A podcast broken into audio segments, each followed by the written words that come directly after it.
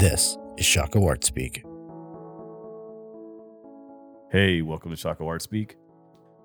I'm Ryan Lateria, and I'm here with my co-host Gareth Blackwell. Gareth, what's your middle name?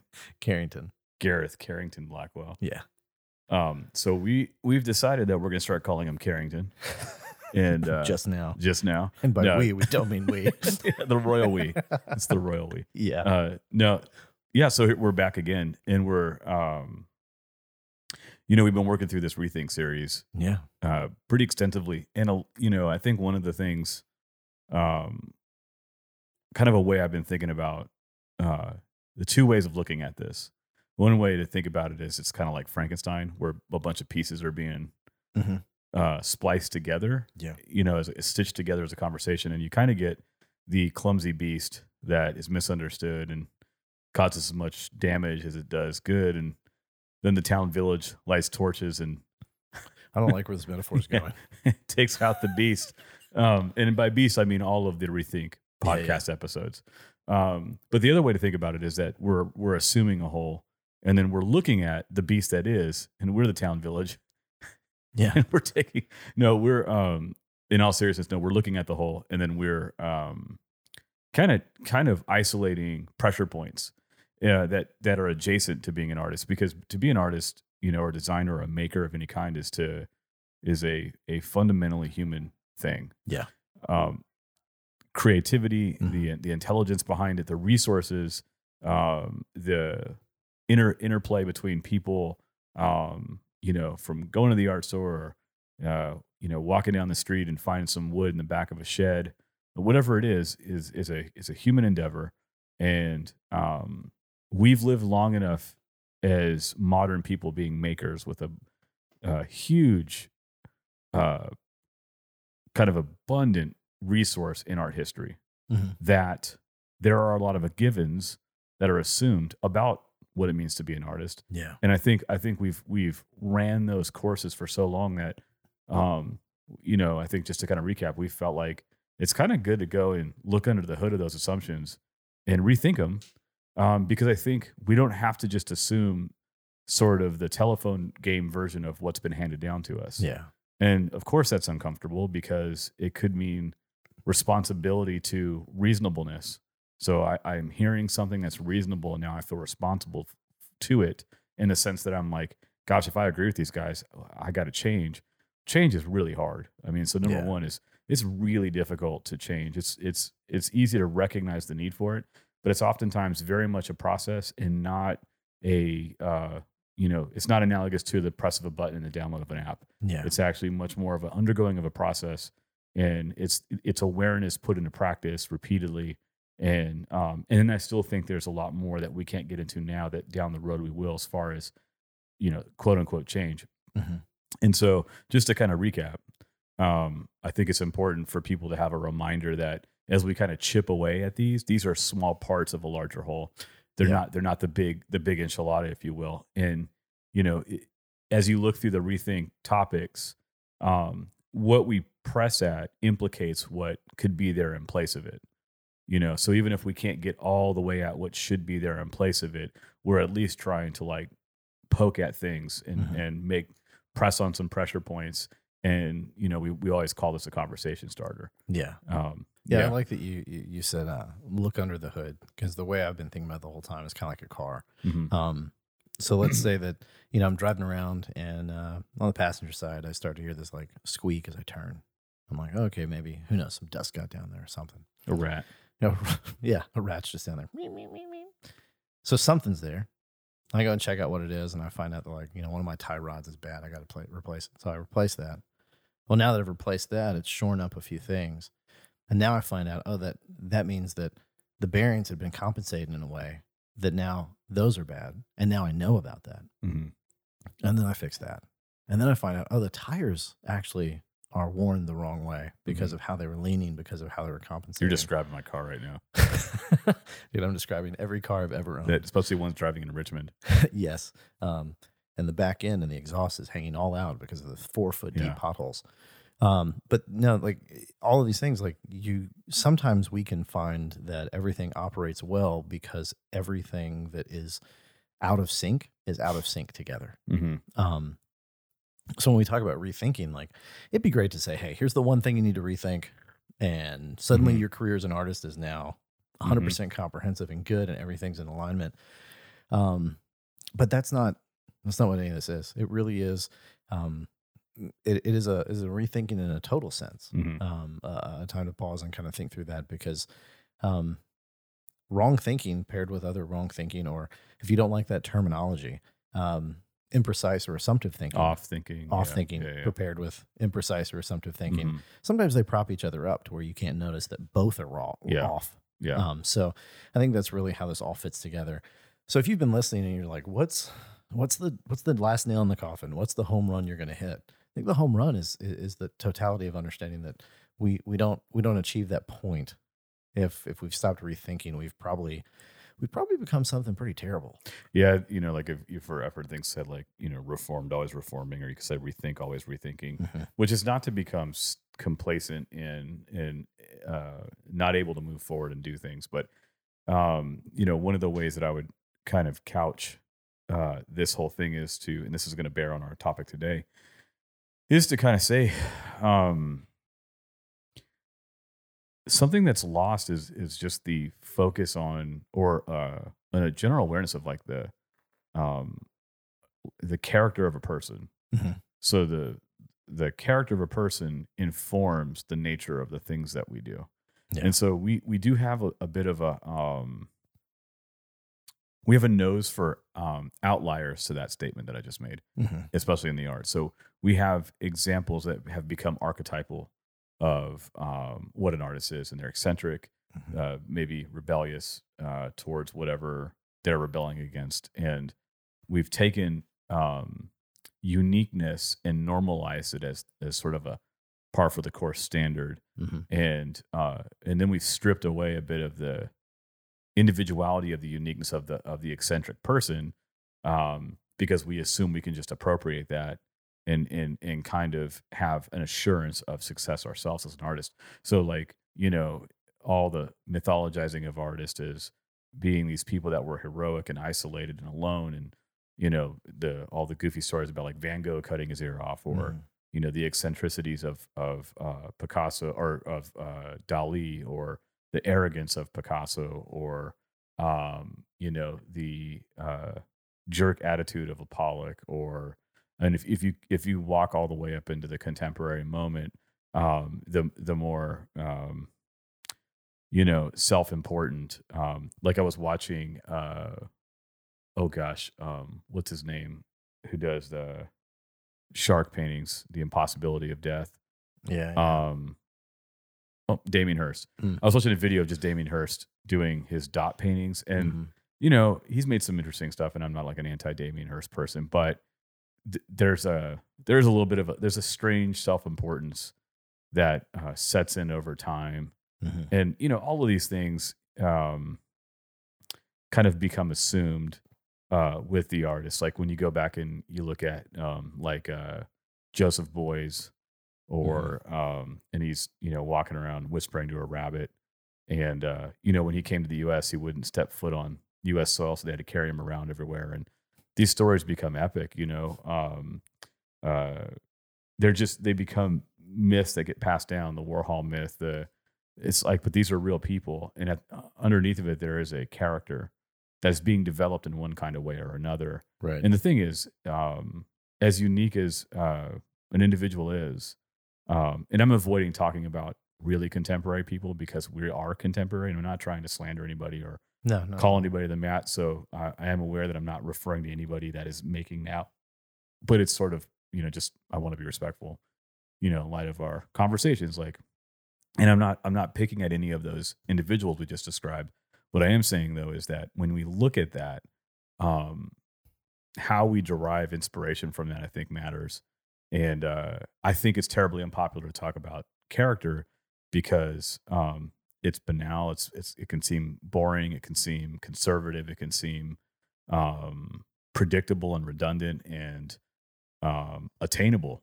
Mhm. You know, and because it's attainable, um, you can feel a certain kind of way about the responsibility of actually having a good good character. Mhm. And so, um, you know, that character quality is implicated in a conversation like gossip.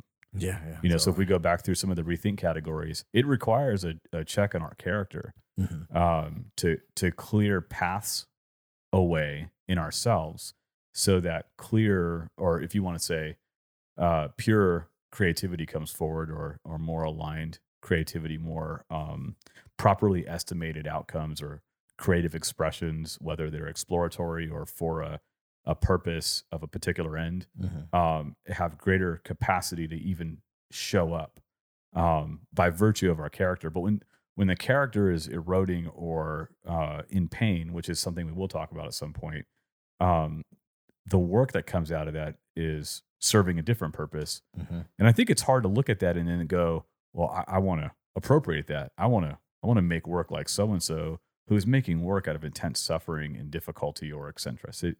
Uh, eccentricity. So, um, yeah, I think I think where we're headed now is in the same vein of it requires something of character is to talk about uh, ripping people off, stealing from people. stealing pe- people Um, like candy bars and stuff. yeah, like candy bars, uh, erasers, um, like people's uh, work, people's yeah. art. You know, uh, truthfully, like the Declaration of Independence. yeah, like Nick Cage Yeah, when he's still we're still in the we're still in the Declaration of Independence. Yeah, I kinda like that movie. That movie's a guilty pleasure for me. Yeah, National Treasure. hundred percent. Hundred percent, dude. Nick Cage. I wanted to do another one. Total derail here, but I wanted him to do another one, and uh, it turns out that they're going to do a TV series, and he's not going to be in it. And he's he's agreed to be okay with that, and I I'm not okay with that. Yeah, hey Nick Cage, we know you're listening. How about you come on the show? Yeah, come on the show and Let's talk, about, it, Nick. We'll get to National Treasure three. Yeah, let's get National Treasure five. Is it five? Do they have no, three I mean no. Oh, okay. I'm Like, just I saying, agree those. to agree to the three through five. yeah, just Let's just get the. yes, and they're making a new Indiana Jones other derail, con- continuing on. heck Um, yes. and and uh, I want to be excited about it, but I'm hesitant.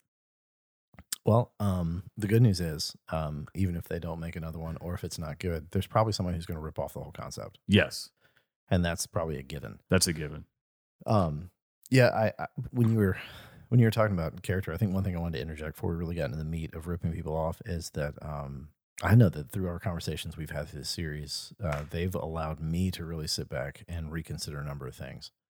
And I know it can be easy to think that because you're hearing our voices say these things, that that means, oh, we've got it right, we've got it done, it's easy every day, there's no thinking about it. That's not the case at all.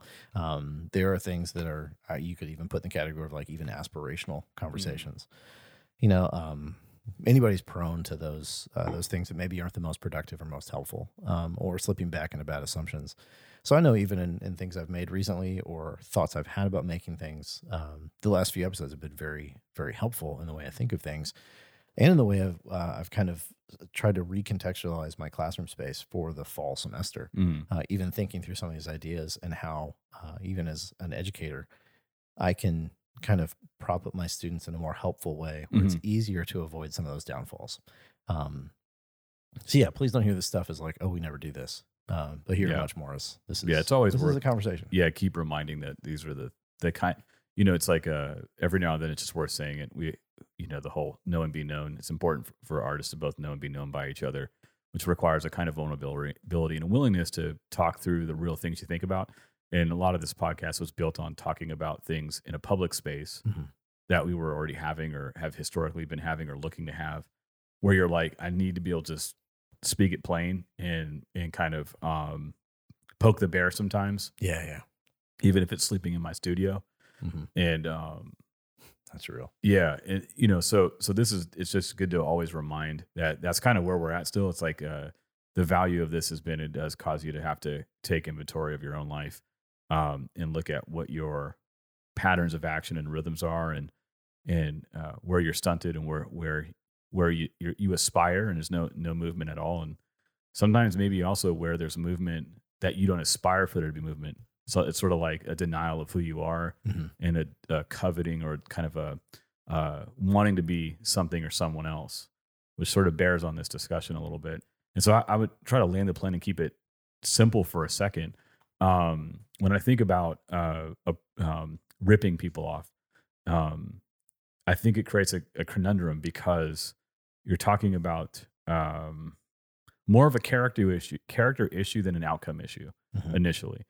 And so I was you, when we're looking at making, I think um, I wrestle with the word inspiration, but let's say you're inspired. Uh, Well, there's in so there's inspiration. I saw something that someone did and it lit me up, and I had to go respond. I had to go make something, and so um, and it was so compelling. I want to make something like it. Um, I think that's a that's a space, you Mhm. know. Um, and then I think, but prior to that, there's the way in which humans tend to learn, which is stuff is passed down to them in, in distilled forms according to um, sort of a stage they're at, a life stage. And so um, you're already working with what's been handed down to you. And I have to tell my students this. I said to you earlier, I said, I tell my students, you have to be willing to walk well worn paths Mhm. to um, extend that well worn path forward. So you have to walk the path to walk it forward. And and that's generally the case for most people, which is why I started with eccentrics because um, even if you look back at a lot of the eccentrics and or or the um, the unique examples, they they too in their biography walked the well worn path, and they found points of departure within it. Mhm. You know, so um, uh, they didn't arrive arrive fully formed and packaged in uh, an ideal state. They're they're real human beings that had to kind of agonize and work through stuff.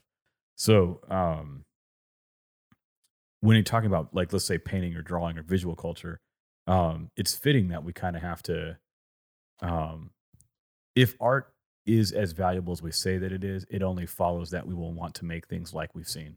Mhm. So I'm not calling that ripping off, and that that's so. Um, uh, I think the the dis- the distinction is when you have people, um, dishonestly making like someone else, um, with a full denial that they're doing that, Mhm. no acknowledgement, no Yeah. nothing.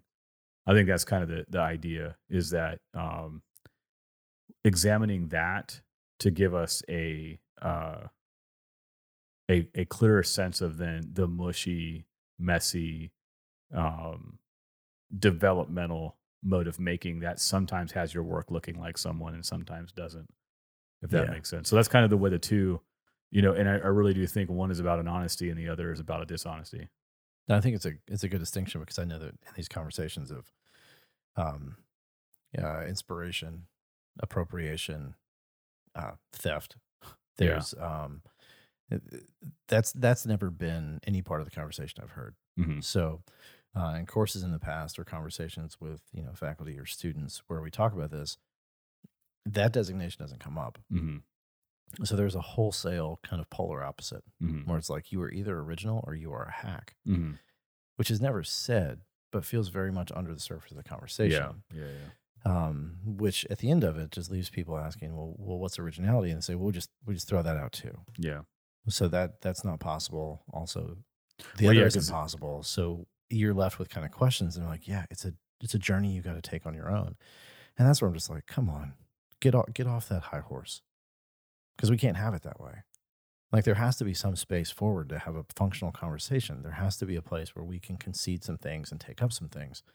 And I think the designations you're putting forward are really helpful because what they do is they say the reality is when you started, you picked up a pencil and you drew Charlie Brown. Yeah. You didn't think up Charlie Brown. You may have even put your paper over Charlie Brown and traced him out. Yep. And you got a feel for what lines were like and what pencils were like, what pressure felt like. And later, maybe you could draw them on your own. Mhm. And then maybe later you started coming up with your own characters you drew, Mhm. But they probably looked a little like the characteristics of Charlie Brown.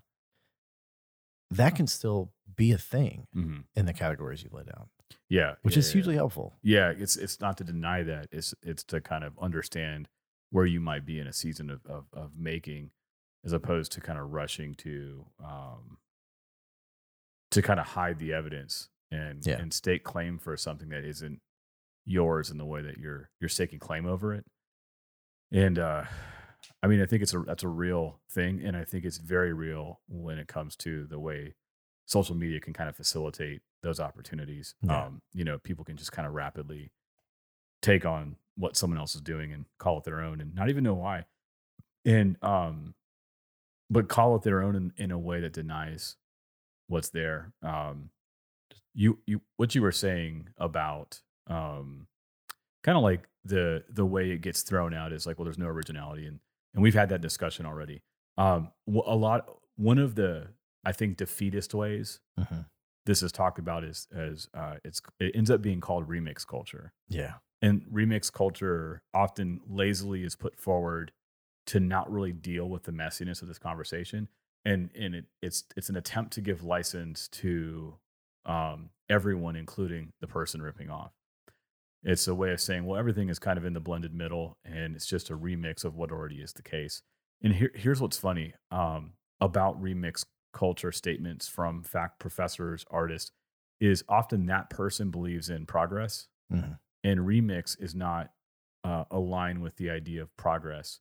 And so I'm not a progress person, and for very specific reasons that I could get into some other time if someone wants to know. But I I think that um, we develop, uh, and we develop along well-worn paths that to another eye can look like a remix variation of something that's already been done.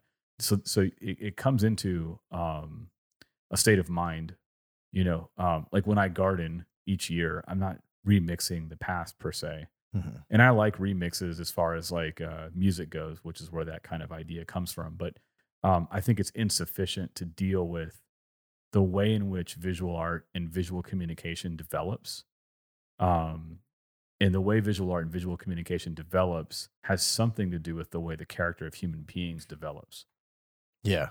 No, that's real. Um, that there's there's something there.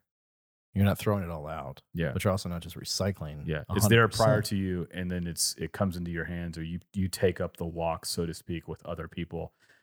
And the reason why I like this is because there are walks to take up that some people will say look more traditional, Mhm. and that's why I'm always of the mind. You know, I always say this, especially like at the university we work at. I don't want to be in a place like I never want to be in a school where you're throwing out people that work in what some would call more traditional modes Mhm. I want to be in the place where there is the traditional modes and there's the um, outlier modes that are quote unquote progressive that are so advanced that we need translators to to help us understand what might be happening there. Yeah. And I want everybody in the middle. I don't I don't really want to throw anybody out, and I want to create a uh, operating space that is discursive and um, where people are so free they're they're free to be inspired by the inner workings of someone working in a more traditional manner, but also Mhm. that the um, the uh, traditional worker is can can actually derive inspiration or influence or ideological thought provoking stuff from somebody who's maybe working in a really contemporary and progressive way but that requires something of our character and it requires to draw our boundaries differently Mhm. and not around um, a self-preservation which is super hard because depending on where you fall on that you could be at greater risk to be um, eliminated or kind of pushed out so to speak um, and so which i think can cause some people to um, fast track to success through ripping off through being like Yeah. I see that, I want that, and I want the benefits of what that's going to bring me, Mhm. and I'm going to try to act like uh, I'm the one that started this. Yeah, and it's also weird because um, there's such there's such an authoritarian audacity Mm-hmm. In the mind of someone who says that like the avant-gardism is the only way that things can actually be helpful. Um, it's the only way somebody can operate because your your avant-garde stuff today is going to be passe in a few years. Mm-hmm. Like that's just the reality of it. All right. I mean, you see anybody like you know falling over, foaming at the mouth over somebody painting a Brillo box right now? No, because that'd be passe. That doesn't change what it was. And something like that, you even look at pop, like pop art in that sense, Mhm. uh, the way that it was very much ahead of its time. It was on the cutting edge. It was all this. It was very whatever. Like it, it it's not anymore. It's it's you know magnets at Cracker Barrel Mm-hmm. look like pop art. Yeah. You know, and nobody's sitting there saying like that's the trajectory they want for their career as an Mhm. artist. Mhm. And so if we disallow things to be traditional, if we if we throw out that whole category and say it's not valid, it's just Well- not something, that well, we're throwing out our work in the future. Yeah, that's right. You're you're actually all you're doing is arbitrarily setting up the next tradition, and then and so it and it's a shallow uh, uh, course or trajectory that um, preemptively denies the power of art to do things meaningful to people. Yeah. Um, and so it a lot of times like these conversations uh, um, meld into a matter of who's talking and um, how interested or disinterested they are in what they're looking at, and it, and so you know in some ways it's like it becomes a matter of opinion. Yeah. Um, It's just like your opinion, man. yeah, yeah, yeah. And the problem with that is like I think opinions are great, otherwise we wouldn't have this podcast, right? but um but at the same time um if there's not shared reality uh if we don't spend enough time looking at shared reality then then our opinions can be harsher sharper and less informed uh uh for and against the things that we both don't approve of and approve of because we're not working with a, a big enough worldview um so our our picture of uh, total reality is not robust enough um to deal with thesis, antithesis, and things that we do and don't like, and so on. And so, you know, you'll have to demonize someone in order to uh, uh, push your work forward. But um, so I feel like you know, if, if anything, maybe the the first thing we've done is we've just kind of created a big melting pot of Mhm. uh, you know points around it. And um, I don't know. I'm trying to think. Like, what do you think the uh, just if we had to bullet point it, you Mhm. know, like if we could just rapid fire, what are the rapid fire reasons we we um we rip off? I think I'd go with uh, you've got insecurity in your own ability Okay. uh, or your own creativity. Mhm. Um, uh, it is hard work to Yep. actually dig in. Like inspiration doesn't hit you. Like you got you got to dig it up. yeah. Um, I, I would say uh, it takes a long time to become established. So why Mhm. not ride coattails?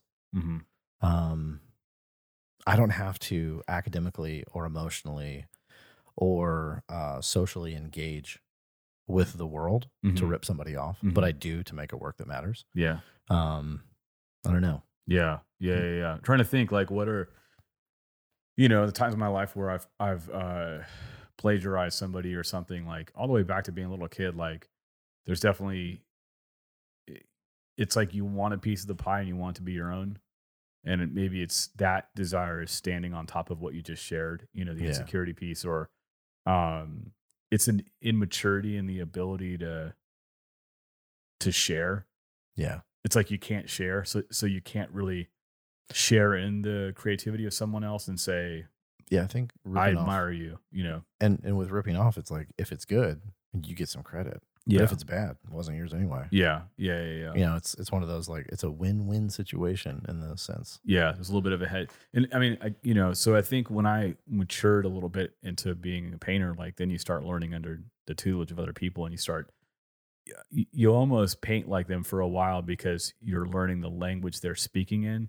And the hope is that by walking those well-worn paths you'll start to find a departure. So you you concede to like a tree like okay i've been planted in this garden Mhm. and i'm this kind of tree and this is this is the tree that i am like i'm planted here so i think about my time studying is is um that's why you know it's a couple of things that i do uh partly to keep myself honest but also you know i've mentioned on this podcast many times the people that have really influenced me and if i Yeah. made a list of the people you'd just be able to rapidly deconstruct my work and and see Mhm. all the different places it comes from and um i think i am slowly so when i say my work i mean that's tricky because the work that i do is all of it Ishako art space all of it you know like and so it's divergent and i think that's me and that's the me that was boxed in a lot in school as i wasn't it was like a uh, a natural tendency for people to push you into to pin you down to something so they could get a handle on how to help you grow at it which i think is meaningful but sometimes it was problematic.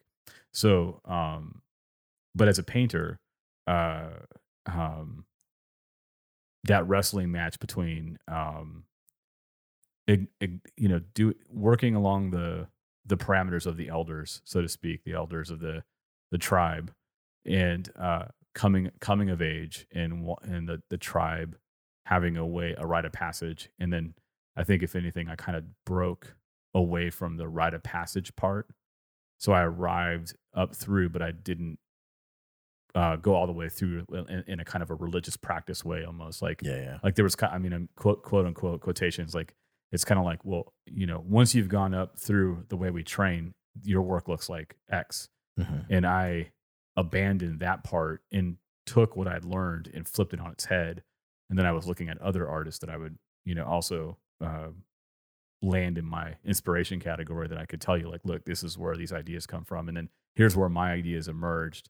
As as much as they I could say they're mine, but they're always in. It's like to say they're my ideas is is to say, um, to say to literally say these are my ideas is to use common language Mhm.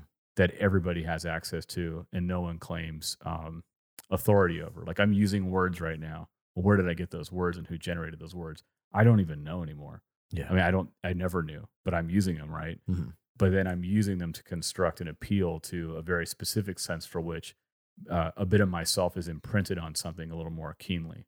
And so it's a messier endeavor between um, the individuated aspect of the artist or the communicator and the milieu and the materials they're they're pulling from. And so I think once you get there, uh, to whatever magnitude that work works, turns a spotlight, Mhm. and then you get asked questions. And I think it creates a culture of support and substantiate your ideas. And I think that makes people later in their experiences prone to quote unquote rip off or or just not admit to where their influences came from. Mhm. And I don't know about you, but I love the stories where you discover like the musician that everybody loved Yeah. because you hear their it's like they didn't make it to the recording success that their contemporaries did but all of them point back and go no if you listen to this guitar player and I've, I've listened to countless documentaries and things where you're like they're just people that you won't know about that influenced all the people you know about Oh, 100%. you know what i mean and it's beautiful when there's an acknowledgement of it Mhm. you know um it's it's it's almost better and i've i've never found that i can remember i've never found a time where i thought less of the artist who it could acknowledge how much they are inspired like i can always tell every every good rock band that i that i could think of and i'm mm-hmm. making a general statement has a beatles moment Yeah.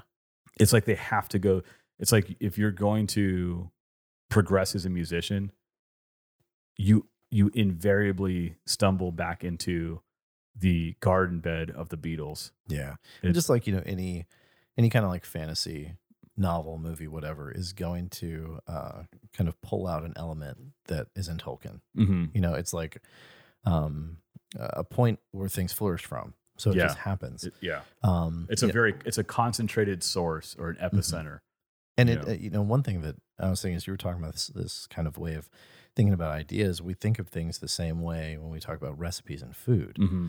you know there's um there may be like qualities that make a certain thing that right so we all we all generally know what a taco is or what spaghetti is Mm-hmm. but that doesn't mean that you've ever had the same spaghetti twice at different Mhm. places or the same tacos you know they may Yeah. have similarities there may be things and nobody's claiming ownership over like taco meat or Yep. onions that's right you know, or tortillas.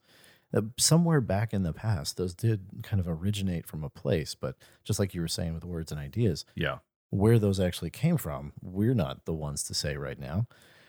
Um, and I don't know that we could have a definitive answer no matter how long we looked for some of those things. Um, so I think it's uh, it's helpful to kind of live in that space to have a realistic understanding and idea of the way ideas actually work. mm-hmm. Um, I have an entire class where this is what we talk about Mm-hmm. how ideas develop. And some of the things that are really interesting is uh, that if you look through history, there are countless innovations, uh, advancements, um, inventions, uh, changes in society that happen at the same time in completely different places. Mm-hmm. So there's a lot of um, a lot of weight behind the reality that um, there there seems to be more commonality in the way that we do things than we even like to admit. yeah So you know when Gutenberg's dealing with movable type, so are people in China. mm-hmm. They're not like they're not like calling each other up and saying, "Hey, Yeah. we're doing this thing." They're not sharing documents. They're not. They're not even mainly, maybe even running into people along spice trading routes and saying, "Hey, there's this weird idea going on in the shop over here," and then somebody hears about it. There likely was no interaction whatsoever Mm-hmm. but there were things that were fertile for ideas to come up or spring up. In addition to that, when we talk about the way that ideas influence us, the way that we derive inspiration from them, Mm-hmm. one thing is ideas are much more a network rather than a line.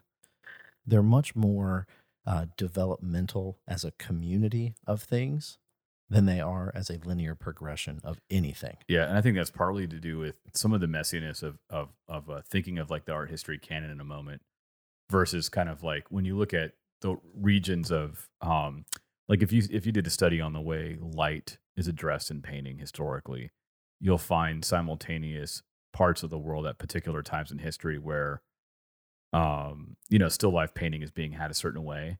And and there's both uh strong similarities and then differences.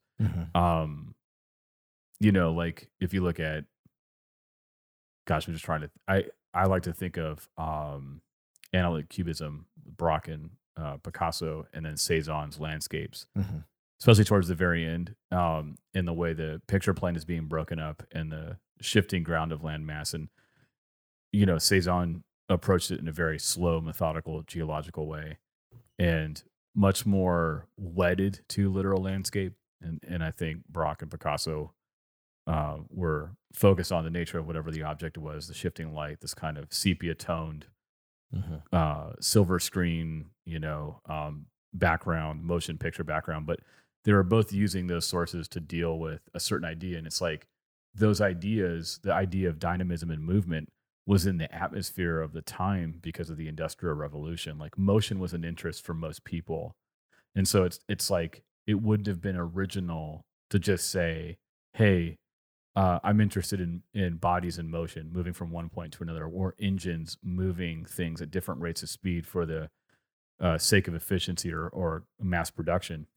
Um, but then within that, though, you know, you get different, um, like the conveyor belt. You know, you get different answers to that atmospheric space, and um, even in that, dare you say, like there's th- some original ideas. And then you get companies that are like, we're taking that idea and we're going to do it and we're just going to try to make it better. Yeah. So I'm going to, you know, and so you get into the need for patents and protection. And Mm-hmm. I mean, it's, you know, this idea of, of uh, ripping people off is, is really just a pervasive part of human character Mhm. across the board. Uh, you know, it's like, it's like when you see a yogurt, a frozen, like in, we were, we live in Richmond and there's a place called Carytown and there's a, um, Sweet Frogs Mhm. and this young guy, um, who's kind of a, a turd is classic where parents got a bunch of money and he's like, uh, I'm gonna open up a ice or a you know a um Frozen yogurt place. Right next door. Right next door. right next door and and he's like, I'm just gonna I have more money, we're gonna do it better, and we're just gonna buy him out. And we're gonna wait him out. And of course he didn't. It, his stuff sucked and Yeah. the sweet frog is still there. But the point is, um, we do that. You know, Mhm. we just do that, and uh, um, it's really becomes a matter of personal responsibility Yeah. to not be a chop. You well, know, I think you know with with ripping people off. Um, one of the things uh, I was having a conversation with a friend uh, just yesterday, actually, and we were we were talking about a specific thing um, that I'm not going to mention, but the uh, when you when you rip off ideas Mhm. or or ways people do things or the thing itself, when you Mhm. rip it off, like you could get some very quick success because you haven't had to do the actual hard work of that coming up. Mhm. Um, you haven't had to come up with it on your own. You haven't had to think through it. You haven't had to develop through it. You just kind of grab it. You throw the you throw the facade on the wall and you say, "Look, it's the same thing." Mhm. Usually, that's not where ripping people off becomes problematic. You could probably make a pretty decent early career out of ripping people off, yeah, but that career is not going to be established. It's Mhm. not going to set in stone. You're Yeah. not going to be remembered. You're not going to be thought of because ripping people off, if you shortchange all of those beginning parts, the work that goes into developing the idea, the work that goes into maintaining the idea, doing something with it, working out through long hours in the studio or whatever else, if you skip all of that, you literally have no foundation for the rest of that career. yeah. Well, yeah, no, I, I think that that really is a great point. You you end up becoming sort of parasitic and dependent upon Yeah. the creativity of another person too much so. Mhm. So like if they if you, there there's not an onboarding into it's like if you're walking a well-worn path, there's points where you there's points of departure where you go, oh my gosh, I'm starting to feel like I've got to do Yeah. This thing, and that's a departure from what I've been inspired by, and I'm I'm moving a little bit away from the people my heroes, my my sources of inspiration, the people that, and uh, I'm a little less sure, but I got to do this. I've got to do this work, and so you get you you move into a generative state where the work starts to become your own. I actually think it it takes it can take not all the time, but I actually believe it can take quite a bit of time for that to happen. I don't think. I think there's a couple side notes here. I think we uh, perpetually cel- celebrate youth culture. I've said in the past, which is a disservice to the youth culture and a disservice to everybody else because we're only a youth for a moment.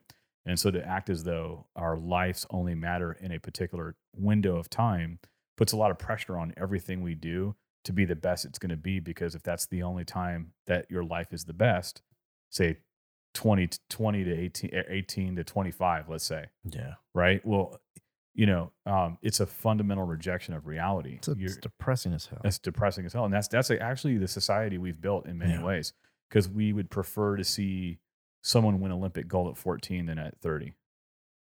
We're we're really ageist in, in so many ways. We've we've romanticized this idea of a, a particular time as the ultimate way to verify our, our uh, human worth, self worth, and authenticity. That's why people struggle so hard with getting old. I mean, there's many reasons why, but um, so then if you take that idea and then you say, um, you force the arts into a shallower space where uh, appropriation or even a step further ripping people off becomes a more likely reality because you don't have time to develop your voice.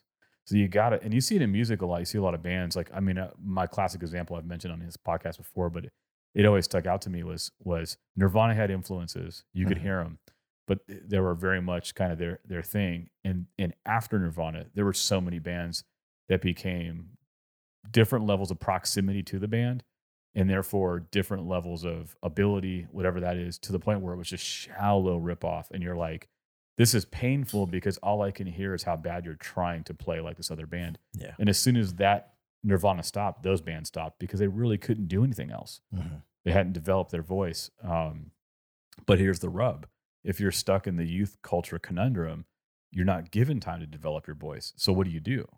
Just rush through it. Rush through it, and then it's not it's disposable. And we have a lot of disposable culture. We have a lot of people making disposable art um, that you know this year they're quote unquote hot and exciting, but um, there's not a much under the tank.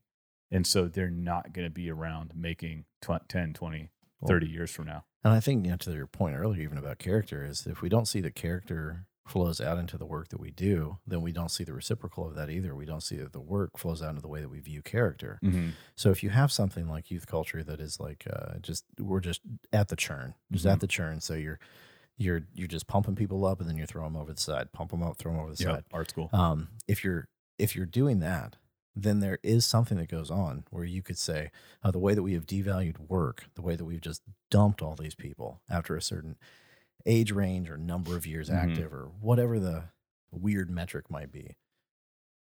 If that's going on, then it makes total sense why we are also having huge cultural and social problems understanding the value of life mm-hmm. and who's valuable, who matters, who Right. doesn't, It's, what's it's good. all happening right now. And so if you don't do it one direction, it can't go the other direction either. Yeah. Like it, it fundamentally all breaks down. Yeah. So it was, uh, this might be for another, this is definitely, I was talking to a friend about, this is way premature to bring this up. So, but I just, Go I just it. kind of scratched the itch. So I was talking to a friend yesterday about some future talks that are kind of adjacent to our podcast that are Mhm. getting into like more weighty topics actually.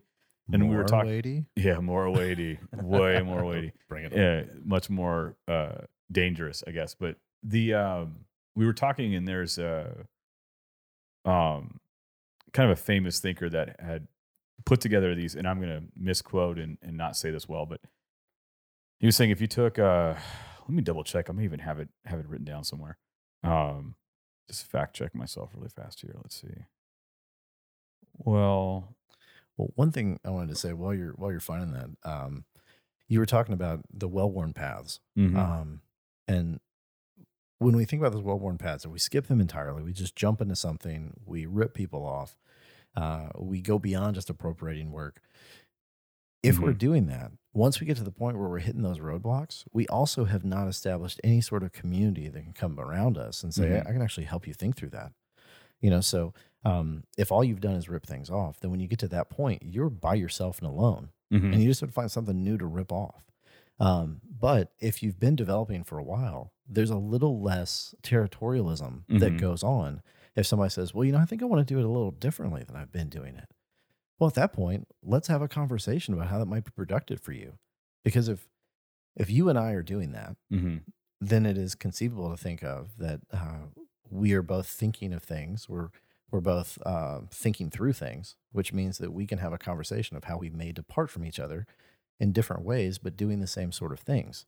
That community is there, and it's hugely helpful if we haven't just started things off by ripping each other off. Yeah. Yeah. Yeah. Yeah. Yeah. So this is this is like maybe I, I'm trying to see if I can read. I don't know how much I want to read of this, but so it's kind of a it's like old school category. This is from a long time ago, but it was the uh, breakdown of um magic, science, um let's see, religion, and oh gosh, I just just lost the yeah so so uh science religion magic and technology and um gosh i'd even throw philosophy in there i suppose but what i guess the the conversation was the way people would pair those and typically people would pair um, religion and science together you know or sorry uh, religion and magic together Mhm. kind of superstition Yeah. and then and so um we were having this discussion about how that was flipped in this thinker's mind uh was cs lewis and he would he said that um science like magic or so you could throw in their technology Mhm. Looks to control and manipulate reality according to the desires of humanity Yeah, yeah. so they're more of an imposition on the natural world Mm. um and he he flipped it and he said that like philosophy um you know uh in religion are more an assumption that there's something greater out there Mhm. and of course you can take philosophy and religion and impose it on reality and manipulate so but he was he was making this really interesting point about um the imposition. and so he said that, that when when they're the the the problem with the imposition of um magic and um and uh science or technology is is uh is uh the way it imposes itself on reality as though we are the greater Mhm. and that creates the necessity for technique in order to continue to master reality to continue to master it. And um, so he was kind of is the argument was like the two type the four types of knowledge and separated from each other send you off into different trajectories. And so what i thought was interesting about that is over over time this idea of mastering reality is very much a real thing. And so uh, we're very much interested in techniques that will move us into position to establish ourselves as as kind of the master of our reality, the one Mhm. that one that imposes all the laws, the rules, uh, the semiotics, the look, the appearance of ourselves and our art, and um, and because like that's such a small goal, people are uh, shortchanging even that to quicker amounts of appropriation, you know, and so it's like um, we've kind of lost the um what the other two categories bring in some ways which is a wonder for reality past ourselves. Um and uh and we we we wrestle with if we do have enchantment or wonder it has to be forced through techniques Mhm. that ensure our control and our our mastery. And uh it's quite a it, it's interesting It's just it's a and i'm giving you unformed thoughts. These are raw that's why i said i wasn't going to prepare to talk about this but um i'm wrestling with this th- some of this conversation i guess in a very incipient way and thinking like gosh you know um uh it makes sense of types of people i come into contact with. It makes sense of the kind of person who masters technique and their work is stale. And it makes sense of the person who wants to discover and abandons technique altogether. They don't Mhm. they actually are so wanting something else to be there that they don't want to have any mastery over reality and so there's something in the dichotomizing of these two points that i think is like it bears on this discussion regarding uh, authorship or or intent or or stealing someone else's uh, uh, visual ideas and so on. And um you know i think it, it goes right to the heart of why we would have to do these kinds of conversations. It's like we gotta kind of parse these things out. And here's here's here's the main thing.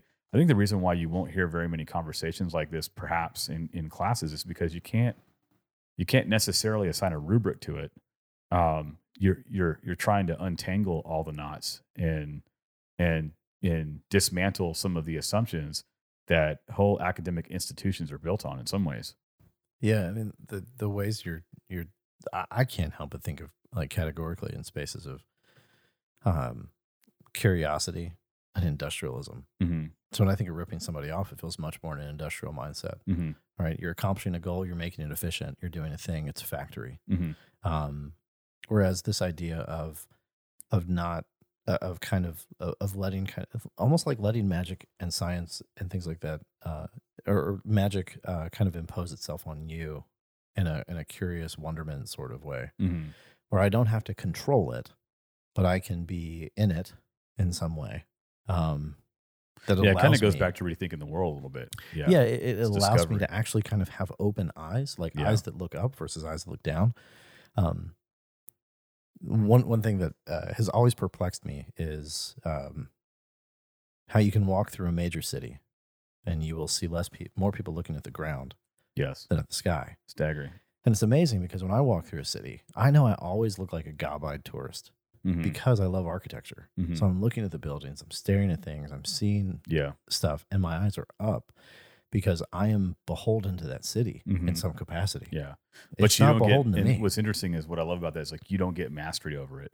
Like you Right. can't. It's not uh, narcissist. You can't. Um, you can't have what you love. And I think so. This really gets weird because this is why I was. In, I was like, man, I don't want to bring this up because of derailer. But it, this is this is this is at the heart of the technological discussion and the AI and and uh, we we want to master the techniques to bring about the ultimate AI God that will do for us what we want and we'll we'll trust in our own abilities to bring it about um, so that then it will do do for us what we don't want to do for ourselves. Mhm. So so we are locked into a matrix kind of reality that has uh, unintended consequences. So uh, it makes us more beholden to what we can control and less open to what is there. Mhm. That is like uh, that you you know at best the opposite would be like you commune with you you're you're in before and with but you're not um and and and also so here here's a here's a, a goofy place to go with this if you're listening forgive it we're really jumping around i guess but uh what if you've been listening this long like there's a then you here. yeah there's a thread here if you're listening you you know that this is this happens so um if, if you walk up if you walk down the street Mhm. and a flower like a daisy pops up between two cracks in a piece of concrete. Um there is something wonderful there at the size and manner that it is the kind of thing that it is and there's all kinds of biology there. It's a complex organism you know it's it's what it is right? Okay well you can step on it destroy it in 2 seconds no one would ever know. Or you can stare at it and say wow that's beautiful or you can just avoid it and keep walking i mean many responses right? Um, and if if you choose to ponder it for a little bit you can see it as an end in and of itself. Mhm. that's a flower that just grew there. Or you can go a step further and say what kind of world do we live in that can produce such beauty or fittedness or you know complexity with simultaneously so much temporariness to it so much frailness to it so much uh, vapor like reality to it all at the same exact time uh, at such an intimate scale that my eyes are are fitted to behold. And if you start to do that then you have to start asking what kind of world do we live in? And as you keep asking those questions it it puts existential pressure on you to have to not be the center of reality any longer because you can't barely tie your shoes. Yeah. so you you can't claim responsibility for um, the magnitude of the world. And as artists, I think sometimes we want to really feel like we're God or, or really under under control of what we're doing, and so we shut out the world to maintain that feeling, and Mhm. we're afraid to be lost to looking up at the sky uh, because we don't want to deal with how small we are, possibly and we don't want to deal with questions of religion or God or you know I think I really think a lot of us don't. Um, although I do think there are people that that want those conversations and and um, I think they're worth having actually. Um, uh, I think a lot of what we think is um, right or wrong is is poorly investigated and not not well considered at all. And uh, as long as we get our uh, technological uh, feed sent to us through Twitter or whatever it is, we we've got a uh, ability to cherry pick from a very limited field of information. And as long as we stay there looking down, um, what's staring us in the face is fundamental reality Mhm. and the time honored questions that I would say uh, are answerable. Actually, there are are knowable is maybe the better way of saying it um, uh, to to various reasonable measures. But but um, it requires you to kind of um, step away from the need to assert yourself uh, with assurances uh, for outcomes and for recognition. Yeah. Well, I, Um, I think there that that is the the thread. That is Mhm. the commonality here, right? Mhm. Because the shortchanging is the ripping off. hmm The actual sitting down, pondering in your studio, working through something, living with a piece that you Yeah. hate until you love it or until you can deal with it. Um, those are those are real things. I mean, that's that's a. It's not easy. None of those, neither of those things None are of easy that's things easy. to do. No, it's not easy to sit down and ponder your existence. It's not Mhm. easy to sit with a blank whatever and say, "What can it be?" hmm or even worse, with one that is covered in something that you don't like, but you know there's something salvageable there. Mm-hmm. Yeah. There's those are not easy places to be. It is the hard work. So when we talk about art and design, the the hard thing about art and design is not seeing if somebody likes your stuff. hmm It's not getting the show, it's not doing that. It's none of that. The easy work, and I would say, and this is kind of with air quotes, and I'm not saying it lightly or brashly, but I'm saying and he's wearing a cowboy hat right now. No, I'm not. Okay, he's not. but the but the easy work comes after it's made. hmm The making is the hard work. Yeah. And that's usually what people cast off as the easy work that don't have any purview to the inside world of Mhm. what art and design is. They look at it and they say, Man, yep, that looks exactly like a Mhm. person looks. That's easy stuff. Mhm. Man, how are you making a living? Yeah. the hard stuff is the stuff that's taken for granted. And a lot oftentimes I really do think that's our first move.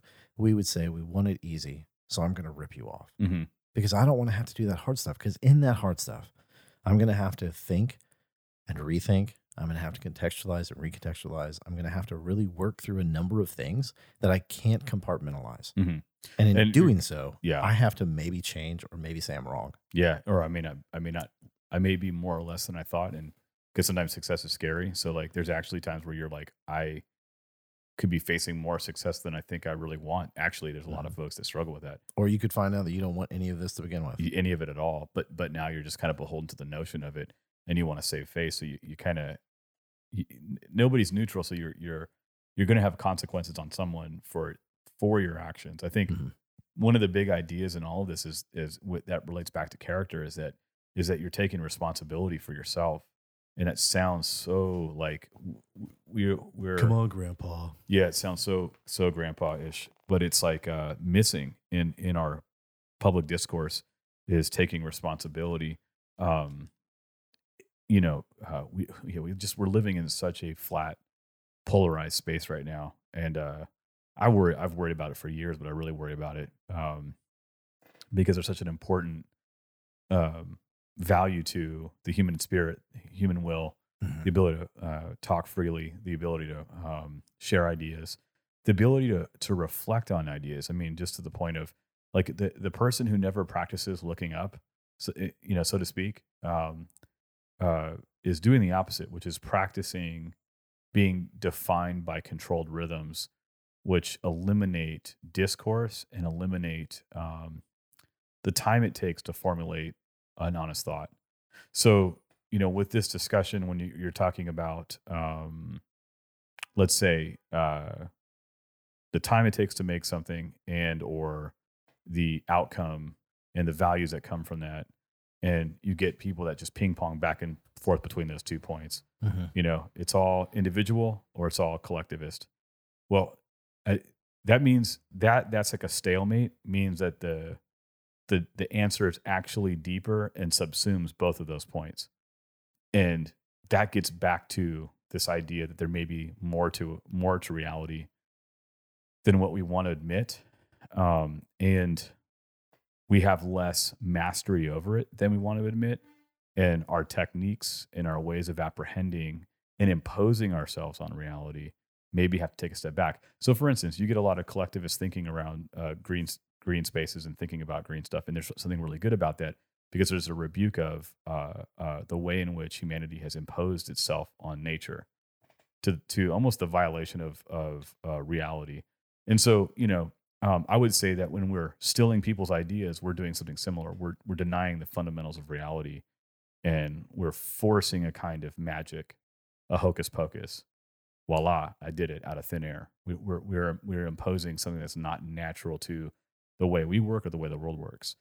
But on the other hand, um, there is something about personalness that is that is understood as individuated. So there's this this kind of uh, qualitative um, union of uh, being one amongst many, but still being one amongst many, if you Mhm. will. Yeah. And if you if you go, I'm just one by myself, or I'm many, uh, you lose it. And so um, it demands a a a much bigger conversation, and it it puts us into a more humble posture where we steward kind of the resources we've been given into uh, flourishing bits that are true of where we're at. So if I'm in the middle of learning to draw and what I can show you, like give you an example for me. Um, one of the greatest moments of my life is when I was gonna say this is just honest, like when I went back to college. Mhm. So I got the letter, the acceptance letter. It, that was like uh, I just stared at it, never forgot it. I went on to do a lot more than that. I got two two more degrees after that one, and but um, and the importance of the others and the experience that I obtained, but you know, were great. But that first experience was really important, and um, or the first time I had my work in Sacramento in a hallway from a drawing class. Oh gosh, that was a big deal. You know, and then just a couple years later, I had a solo show in the gallery on campus Mhm. it's like uh it's like uh yes those are different and they are and they both meant something significant and i can look at both and say for its time and its place that first time i got my work in the hallway almost had more impact for me than the solo show i had in the uh, campus gallery it's like um and so it's to say that um we live in process and being truthful with where, our, where we are at will allow us to set reasonable expectations for ourselves and what we do so if I'm painting a master copy of Velasquez, which I did, um, I'm not acting like I painted a Velasquez Yeah. or that I am Velasquez or that I'm Ryan and Velasquez didn't exist. Mhm. Um, I understand that I'm trying to learn after a master by revisiting some of the way they structured a painting. Um, now, when I go to make my own work, I have an understanding of that. When I go to make the first paintings I ever made that were on like six by four foot panels, I understood what that was, like in proportion. I didn't think I was changing the world. I didn't think, you know, that I was making something that didn't exist before, and that's it was like scaled to where I was at.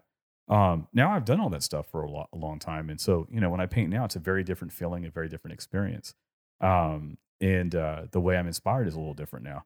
Um, and there's something about sort of being in in yourself enough to be truthful, so that the character of who you are can rightly recognize what you're doing, which frees other people to have their free response to what you do in those parameters, whether they're stated or not. You know, so um, so the character of you as a maker in honesty creates the greatest likelihood for generating character and quality responses from other people uh, accordingly. Um, now, everybody's their own agent, so they can act the way they want. Someone come in and just diss you and say this sucks. Okay, cool.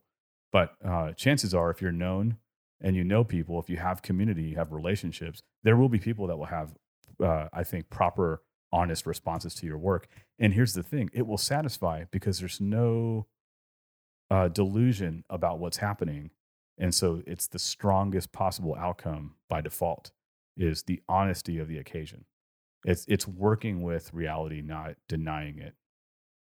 Yeah, hundred percent. I mean, you mentioned responsibility, um, and I, and I think of uh, you know when you see a when you see a change in Philip Guston's work, I think there's there's a there's a responsibility that he grabbed. Mhm. He he may not have defined it that way, but I think you know there's there's a responsibility to the the past that he has, to the Mhm. way in which he's experiencing the world, but there's there's an honesty there in that responsibility, right? Like you, you don't tend to have dishonest responsibility Mhm. you tend to have an honest responsibility. And so, as he's working through those things, he's taking hold of them. He is being responsible for them in some way, of hoping for them to to work out, to understand them better, to to let it be a visual sign of suffering or Mhm. difficulty.